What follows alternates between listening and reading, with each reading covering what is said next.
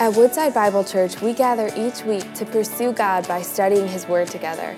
As we step into the new year, we're turning to the book of James for our message series, Live the Truth. In a culture preaching the power of whatever feels right to you, it's time to set aside positive vibes for a truth you can stand on. Join us as we answer James' call to reject the latest feel good message for a mature faith.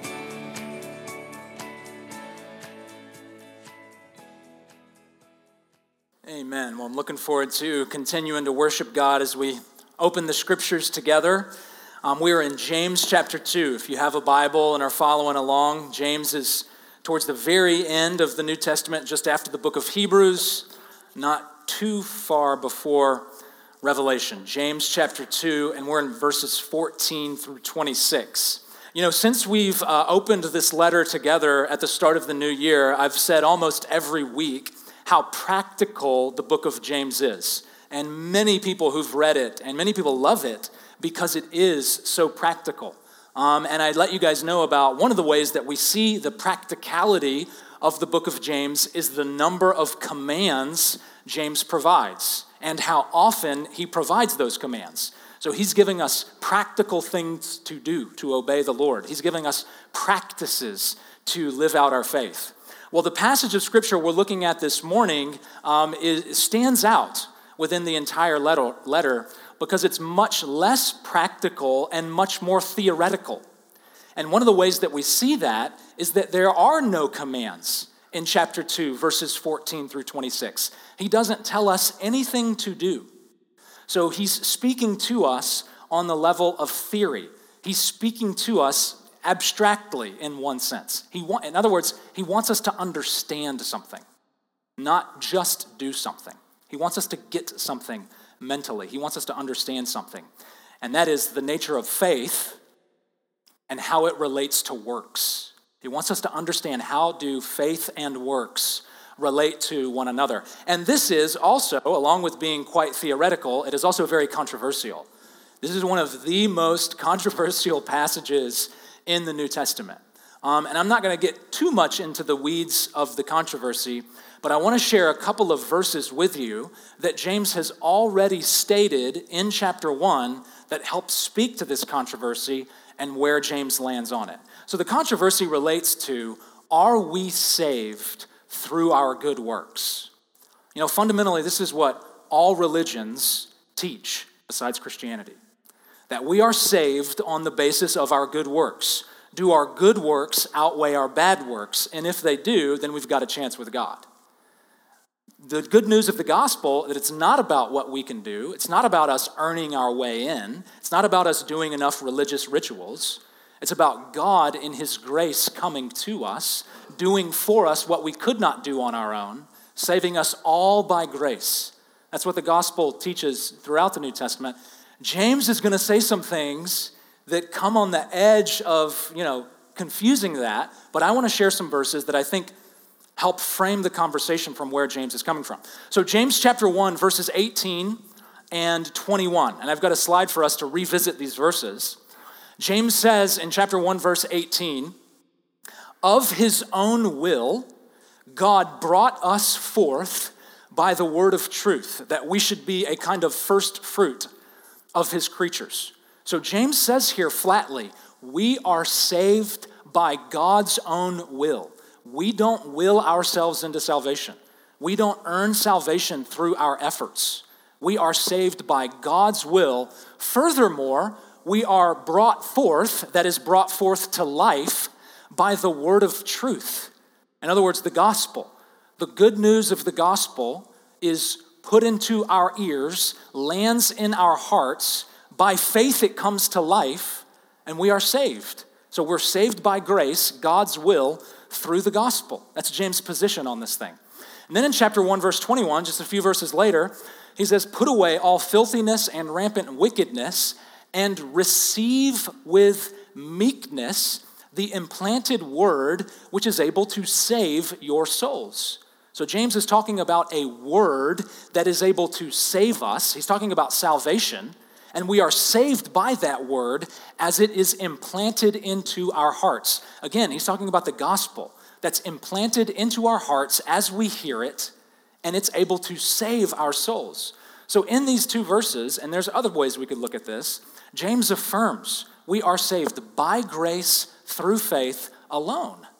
We are not saved by our good works and us doing enough good to impress God to let us into his heaven. We are saved by grace through faith in the gospel. So, in light of those two verses, I think it helps frame what James is going to later say about the nature of true faith. If we have really been saved by grace, if we have really put our faith in Christ, then our lives are going to be changed. And we are going to start to produce good works as our faith is alive in our hearts. So I think that's his position on the controversy. If you want to talk about it later, I'm happy to. But let's dive into the verses, and I'm going to try to I'm going to try to preach this as straightforwardly as possible without addressing the controversy, so I wanted to say these things up front. All right, James chapter 2, verses 14 through 26. Brothers and sisters, hear the words of our God. What good is it, my brothers, if someone says he has faith, but does not have works? Can that faith save him? If a brother or sister is poorly clothed and lacking in daily food, and one of you says to them, Go in peace, be warmed and filled, without giving that person the things needed for the body, what good is that? So also faith by itself, if it does not have works, is dead. But someone will say, Well, you have faith, I have works. Show me your faith apart from your works, and I will show you my faith by my works. You believe that God is one? You do well. Even the demons believe and shudder. Do you want to be shown, you foolish person, that faith apart from works is useless? Was not Abraham, our father, justified by works when he offered up his son Isaac on the altar? You see that faith was active along with his works, and faith was completed by his works. And so the scripture was fulfilled that says, Abraham believed God, and it was counted to him as righteousness, and he was called a friend of God. You see that a person is justified by works and not by faith alone. And in the same way as Abraham, was not also Rahab, the prostitute, justified by works when she received the messengers and sent them out by another way?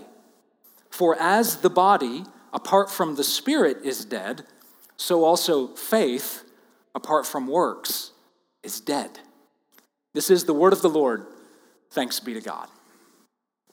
One of the significant threats to any economic system is counterfeit currency. Because we assume that if money is exchanged for goods and services, then that money is in fact genuine. The money represents something of actual value. And if the money in a transaction is not genuine, then a transaction hasn't actually taken place, right? Instead, theft or robbery has taken place.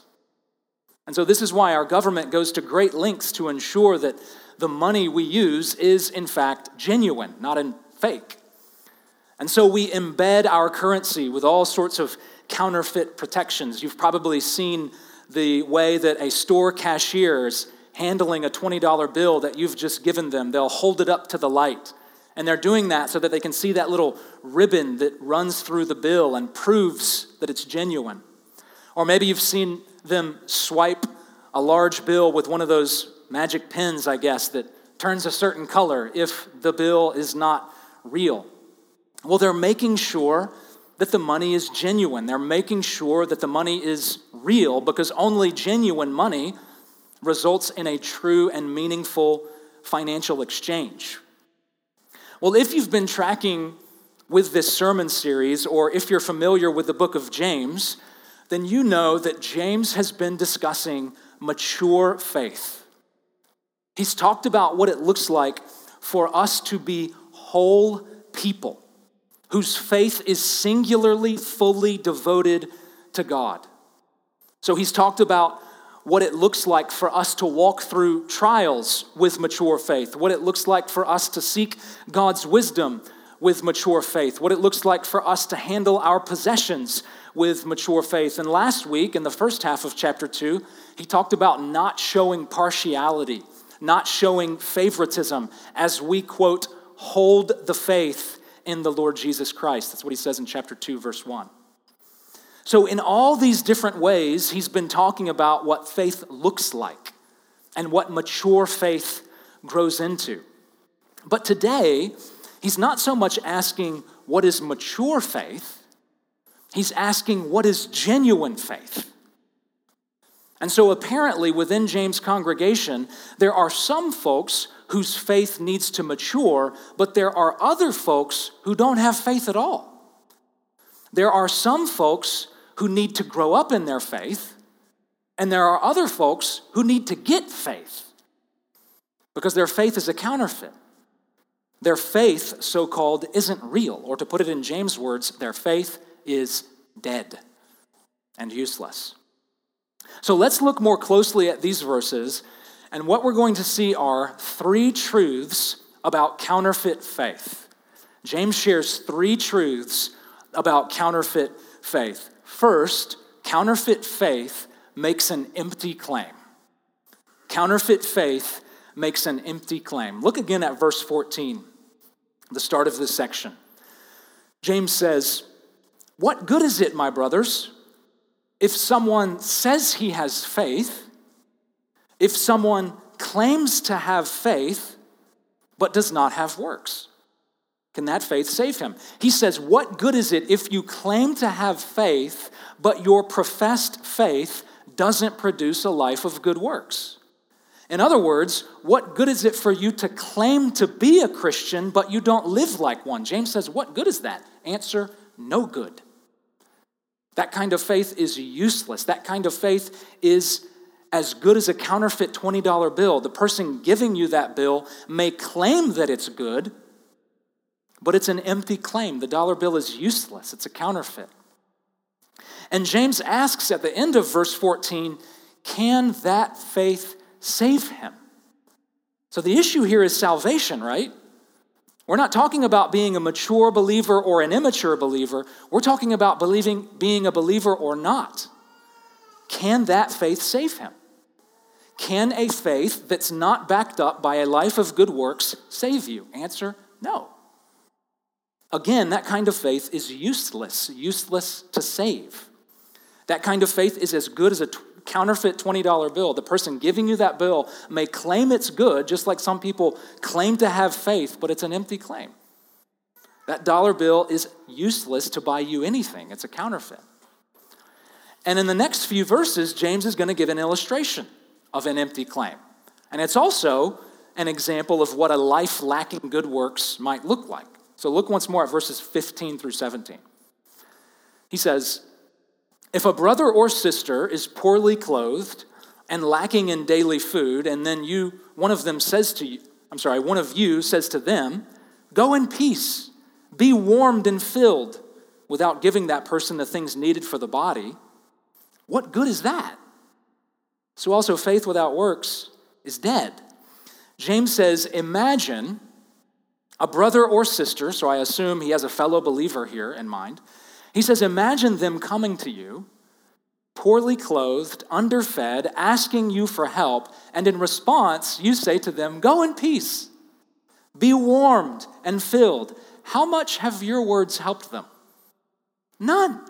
Those are empty words. Those are hollow well wishes. You want your words to mean something? Do something. And so he adds that conclusion there in verse 17 in the same way faith by itself, if it doesn't have works, is dead. So he drops the metaphor of faith being useless or a counterfeit, and he says it's dead. He adds the metaphor of alive and dead. Quite graphic. Counterfeit faith, dead faith, makes an empty claim.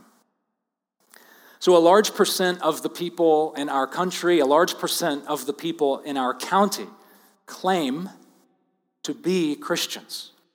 If they're marking the religious survey, if they're filling out the intake paperwork at the hospital, a large majority claim to be Christian. They identify as a Christian. And this was certainly true for me growing up and into adulthood for the most part. I would have claimed to be a Christian. I had an admiration for Jesus.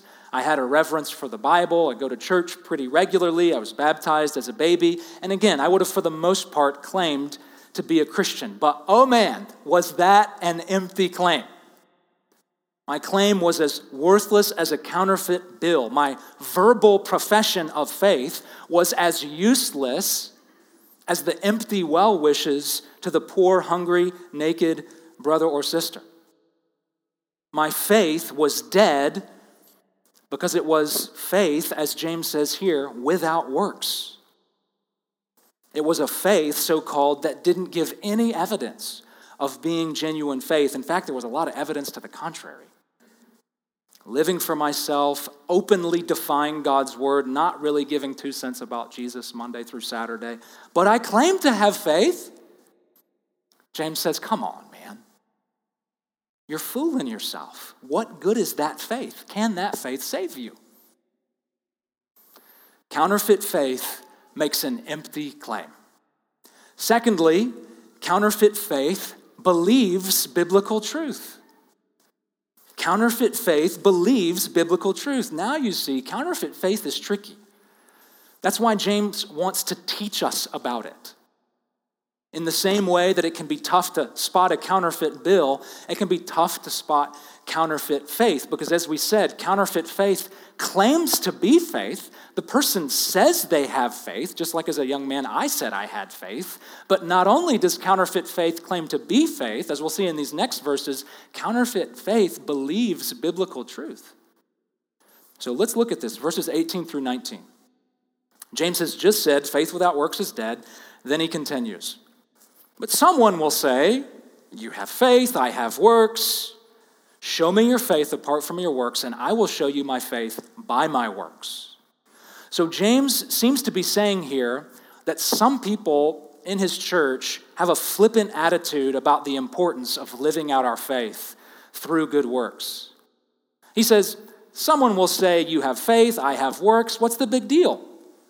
Their attitude is almost like you like cheese pizza, I like pepperoni pizza. Who cares? You say tomato, I say tomato. You have faith, I have works. What's the big deal? James says flatly, Show me your faith by my works, and I will show you my faith by my works.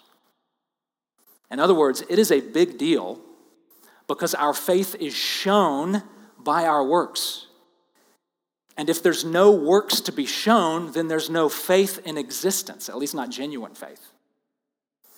Then he continues in verse 19 You believe that God is one? You do well. Even the demons believe and shudder. So it's as if James is saying, You want to know whose company you're in if you claim to believe in God and don't have good works to back it up? Satan and his demons. Congratulations. You do well. He says, Even demons believe that God is one. Even demons are monotheists. Even demons will give consent to the truth that there are not many gods, but one true God. And the demon shudder. They shudder in holy fear at the thought of the one true God, and yet they are demons, living in constant rebellion against the God they believe in, living contrary to who they were created to be. James is saying the same thing can happen in our own lives when we have a flippant attitude about living for God, but we affirm biblical truth, we support biblical values, James says, great. You do well. And you are also in the same group as demons. You have demonic faith. If you believe biblical truth, but you don't live a biblical life. Again, I think of my own experience growing up in the church tradition I was a part of, we recited the Apostles' Creed every Sunday. Many of you are probably familiar with the Apostles' Creed. It's an ancient creed containing loads of biblical truth. You know, I believe in God the Father Almighty, maker of heaven and earth, and in Jesus Christ, his only Son, our Lord, conceived of the Holy Ghost, and so on. We recited those words every Sunday as a congregation. And so by the time I was in high school, I could recite that creed backwards and forwards. I could say it hungover from the night before, I could say it stoned. This creed, this statement of belief, and yet my life didn't reflect this belief at all. James says, demonic faith. Even the demons believe. This is what's tricky. And we ourselves can even be tricked. Counterfeit faith believes biblical truth. That's why we can't sit here and say, I'm good. I believe there's one God. I believe He exists in three persons Father, Son, and Spirit. I believe Jesus died and rose from the grave. I believe in the Spirit. I believe the Bible's the Word of God. I believe all this biblical truth. And then I coast through life thinking, well, that's all there is to it. James says, no, genuine faith is more than affirming biblical truth. Don't fool yourself. Counterfeit faith makes an empty claim. Counterfeit faith believes biblical truth. And finally, counterfeit faith lacks sacrificial obedience. Counterfeit faith lacks sacrificial obedience. So look finally at verse 20 and going forward. James says, Do you want to be shown, you foolish person, that faith apart from works is useless? So James gets pretty edgy here, calls us all fools. Do you want to be shown, you foolish person, that faith apart from works is useless? James says, I've told you that faith apart from works is useless, and now I'm going to show you that faith apart from works is a useless counterfeit. But it's interesting, in order to show us the uselessness of counterfeit faith, he actually gives us two examples of genuine faith. In order to show us the uselessness of counterfeit faith, he gives us two examples of genuine faith. And this is actually the same strategy that expert counterfeit money catchers use.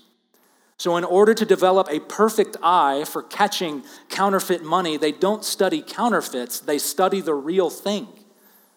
And so they develop a good eye for a genuine dollar bill such that any slightest blemish in a fake stands out to them. James is going to do the same thing. He says, I'm going to teach you about counterfeit faith by showing you two examples of genuine faith. And both of these examples are from characters from within the Old Testament narrative. The first is the man Abraham. So let's look at these verses again, verses 21 through 23. He says, Do you want to be shown, you foolish person, that faith apart from works is useless? Verse 21. Was not Abraham, our father, justified by works when he offered up his son Isaac on the altar? Now, the question is in what sense was Abraham justified by works? Because other New Testament writers, especially the Apostle Paul, insist that we are justified by faith not our works. So, in what sense does James mean that Abraham was justified by works? Well, I think he answers that for us in the next verse, verse 22. Abraham was justified by works when he offered up his son Isaac, verse 22. You see that faith was active along with his works, and that faith was completed by his works. And so the scripture was fulfilled that says Abraham believed God, and it was counted to him as righteousness. So James affirms, Genesis chapter 15, verse 6, when Moses writes, Abraham believed God and it was counted to him as righteousness. James affirms that in Genesis 15, God justified Abraham when Abraham believed God's promises. However, Abraham's faith wasn't shown to be genuine until seven chapters later in Genesis chapter 22 when he offered up Isaac on the altar. Or, as he puts it here, Abraham's faith was completed when he offered Isaac on the altar. So the goal or completion of Abraham's faith was not fulfilled in Genesis 15 when he believed and was justified. The goal was fulfilled seven chapters later when he offered Isaac in chapter 22. James says that's genuine faith. That's the faith that saves you.